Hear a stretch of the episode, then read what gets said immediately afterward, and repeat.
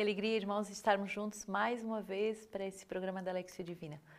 É uma grande graça podermos começar os nossos dias escutando o Senhor nos falar e adentrando na sua intimidade. E hoje, dia de segunda-feira, dia 21 de junho, começarmos uma nova semana com a presença de Deus.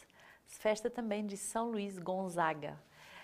Hoje a palavra inicial, Gênesis 12, 1 a 9, foi a palavra que marcou a minha vida um dia na adoração em Fátima, escutei, sem conhecer, essa mesma palavra.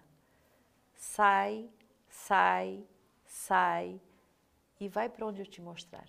A vida cristã é uma vida de saída, de êxodo, para ir para uma terra prometida que nós não conhecemos. Mas nós, se aceitarmos entrar nessa confiança do Senhor, o Senhor vai nos surpreender amplamente. Gênesis 12, 1 a 9 o Senhor disse a Abraão: Sai da tua terra, da tua parentela e da casa de teu pai, para a terra que eu te mostrarei. Eu farei de ti um grande povo, eu te abençoarei, engrandecerei teu nome, sê uma bênção. Abençoarei os que te abençoarem, amaldiçoarei os que te amaldiçoarem, por ti serão benditos todos os clãs da terra.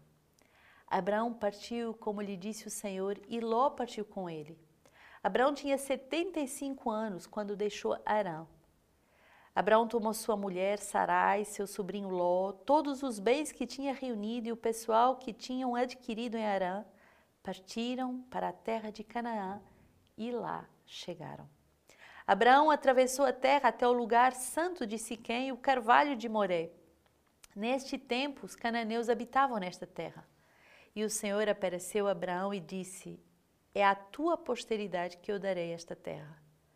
Abraão construiu ali um altar ao Senhor que lhe aparecera. Dali passou a montanha a oriente de Betel e armou sua tenda, tendo Betel a oeste e Ai a leste. Construiu ali um altar ao Senhor e invocou o seu nome. Depois de acampamento em acampamento, foi para Negueb. Muito bonito esta presença do Senhor que aceita uh, dialogar conosco e nos fazer uma proposta de sair da nossa terra, de sair das nossas comodidades, dos nossos hábitos, dos nossos pequenos projetos. Sai da tua terra, sai da tua parentela. Ele deseja que nós façamos a experiência do seu amor, ele deseja que nós confiemos nele porque ele tem um projeto amplamente maior daquele que nós mesmos sonharíamos para nós. Farei de ti um grande povo, te abençoarei e engrandecerei amplamente. Ser uma bênção. Uma pessoa que é uma bênção é uma pessoa que é um canal da bênção de Deus. A bênção é a vida de Deus, é aquilo que Deus quer nos dar, que jorra do seu coração para cada um de nós.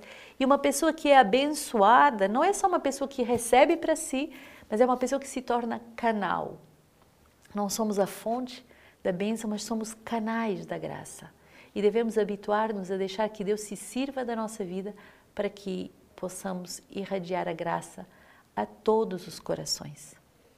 Abraão tinha 75 anos quando deixou Arão. Quer dizer que a sua sabedoria, que está associada à sua idade avançada, não o impediu esta flexibilidade, rapidez e docilidade. Ao contrário, ela entrou num grande desejo de adentrar no coração e de poder fazer uh, a vontade de Deus com rapidez. E Abraão vai ser rápido nessa decisão de obedecer ao Senhor, ele junta a sua esposa, o seu sobrinho, os seus bens, todos aqueles que estavam no seu clã, isto é, toda uma comunidade reunida, e ele vai e parte na confiança em Deus.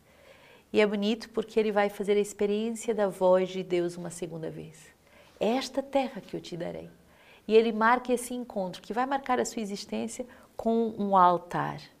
O altar é o lugar onde nós fazemos memória dos encontros com o Senhor. Uma igreja consagrada, uma igreja que tem um altar consagrado, quer dizer que naquele lugar Deus nos falou. E aquele lugar não pode ser usado para outra coisa, porque ali Deus falou.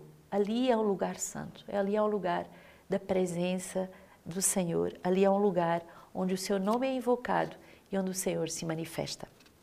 E depois, tão bonita essa expressão, de acampamento em acampamento, ele foi para o Negev.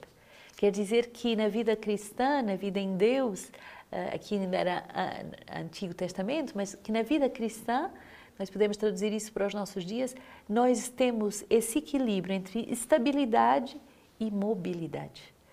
Acampamento vai lembrar uma certa estabilidade, eles paravam em algum lugar para beber água, para descansar, para ficar um tempo, mas de acampamento em acampamento quer dizer que a pessoa não faz eh, não se instala nesse lugar que é a terra, mas que ele aceita avançar mar adentro, de acampamento em acampamento.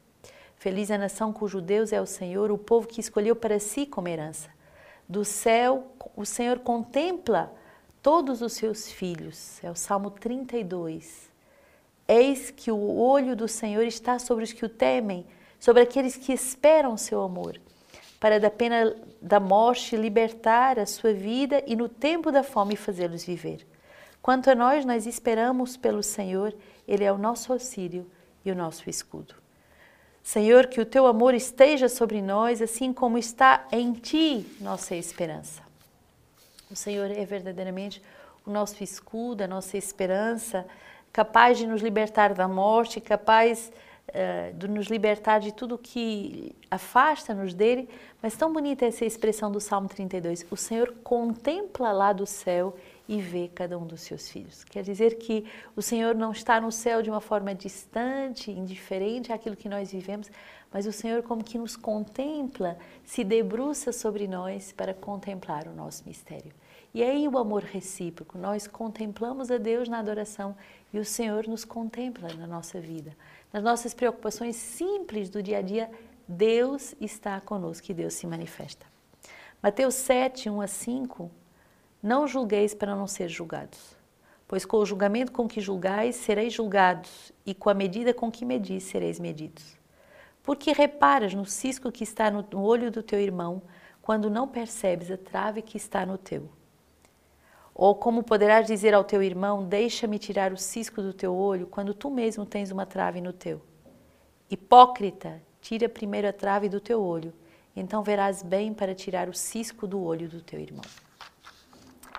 O Senhor hoje quer uh, nos desinstalar, nos fazer avançar de acampamento em acampamento para seguir a Sua promessa.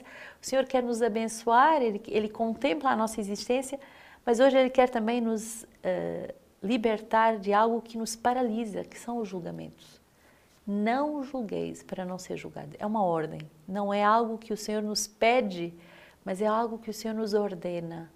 O julgamento é a porta do exterminador. A pessoa que murmura, que julga, ela entra na lógica das acusações e ela vai começar a acusar os outros, a se acusar, ela destrói a comunhão. Não julgueis para não ser julgado. Por quê? Porque finalmente, quando julgamos alguém, vemos um defeito que talvez ele exista, mas somos cegos em relação a nós mesmos. O Senhor quer me libertar de mim mesmo, Ele quer me libertar daquilo que nós podemos uh, ver, uh, aquilo que nós podemos antever. Santo do dia, São Luís Gonzaga.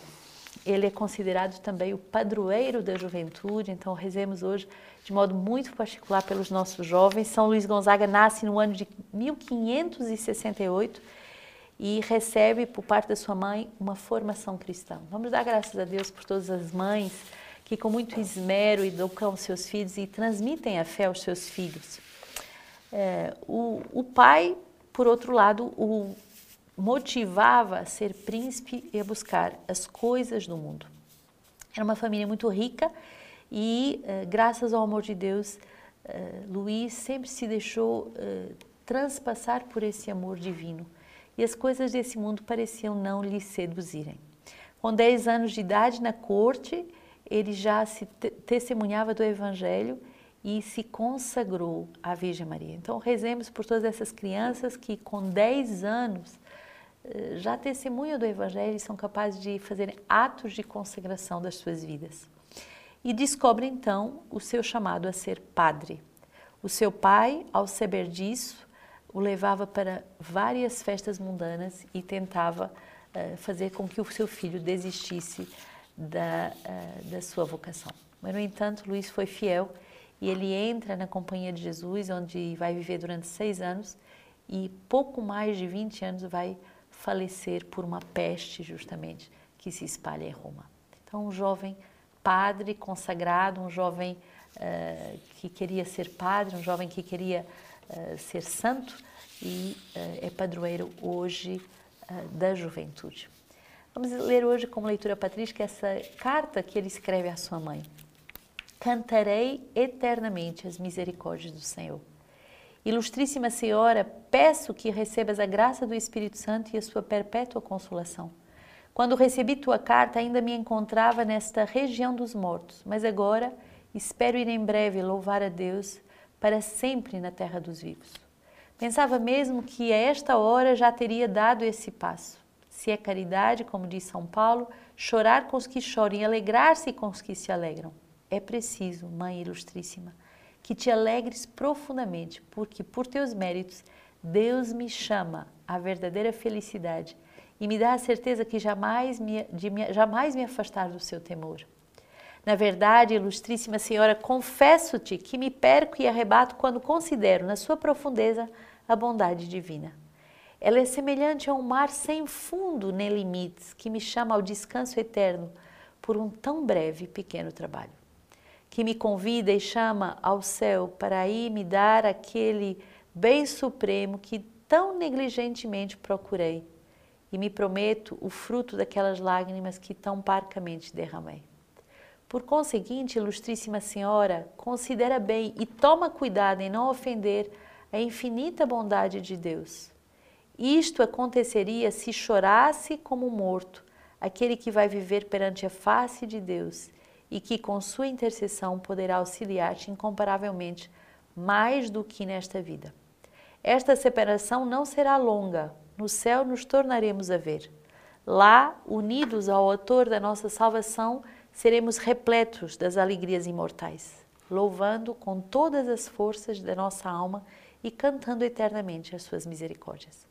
Se Deus toma de nós aquilo que havia emprestado, assim procede como única intenção de colocá-lo em lugar mais seguro e fora de perigo e nos dar aqueles bens que desejamos dele receber. Disse tudo isso, ilustríssima senhora, diz Luísa à sua mãe, para ceder ao desejo que tenho, que tu e toda a minha família considerais minha partida como um feliz benefício. Que a tua bênção eterna me acompanhe na travessia deste mar, até alcançar a margem, para onde estão todas as minhas esperanças. Escrevo isso com alegria para dar-te a conhecer que nada me é bastante para manifestar com mais evidência o amor e a referência que te devo como um filho à sua mãe. E aproveitemos este dia de São Luís Gonzaga para rezar por todas as famílias já inscritas no Festival das Famílias e você também se inscreva hoje. Consagre esse tempo, eh, mais de 12 ensinos para cada nível formativo, eh, missas celebradas por cardeais, por bispos, por homens de igreja que verdadeiramente têm o carisma de cuidar das famílias, crianças, adolescentes, jovens, todos servindo ao Senhor na alegria com os seus pais e os seus avós, com os, todas as pessoas mais anciãs das famílias. Todos nós precisamos de entrar nessa gloriosa liberdade dos filhos de Deus.